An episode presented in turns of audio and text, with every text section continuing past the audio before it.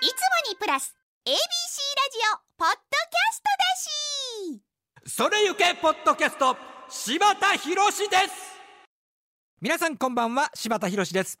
この番組は自称 ABC アナウンサーきってのポッドキャストリスナーである私柴田博が ABC ラジオポッドキャストについて紹介する番組です。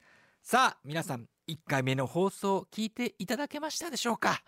どんなやつが喋るんだと思ったらまあ濃い濃い濃厚でしたね。そして私の声がでかすぎる。もうちょっと優しく語りかけるように一緒にポッドキャストの勉強をしていきたいと思いますんでどうぞ今日からもよろしくお願いいたします。さて先週から皆さんが気になっているポッドキャストって一体何なの？というところでございますけれどもそもそも名前の由来ご存知でしょうかね？iPod とブロードキャスト。の造語なんだそうです。iPod って昔流行った音楽プレーヤーで CD 借りてこうパソコンから iPod にこう転送してそれで音楽聴くっていうものなんですけどもその iPod とブロードキャスト放送するというねこれの合わさった言葉なんだっていうことなんですね。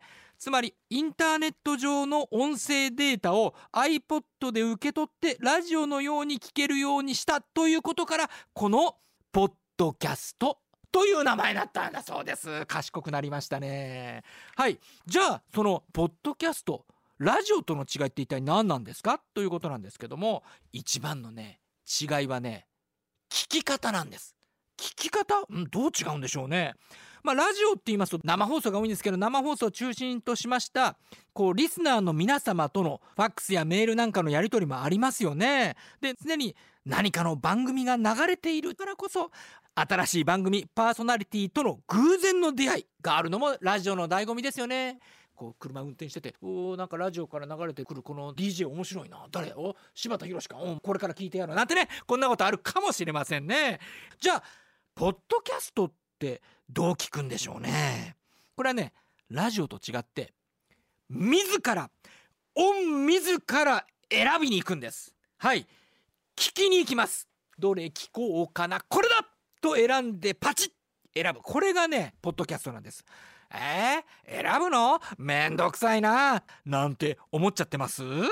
でもポッドキャストならではの特徴もあるからここはよう聞いといてくださいよ。それはいつでもどこでも何度でもいつでもどこでも何度でも聞くことができるんですよ。ね。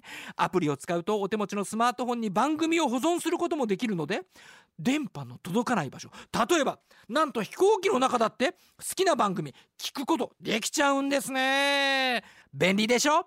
慣れたらめちゃくちゃ使いやすいサービスなどで食わず嫌いせずにとりあえず私と一緒に始めてみませんか？ね。来週はラジコとの違いについて話していきますよ。そして番組のメールアドレスが決まりました。皆様ポッドキャストの疑問質問があれば何でも送ってください。番組で紹介して私がお答えいたします。宛先はポッドキャストアットマーク ABC1008.com podcast アットマーク abc1008.com です。来週もお楽しみに。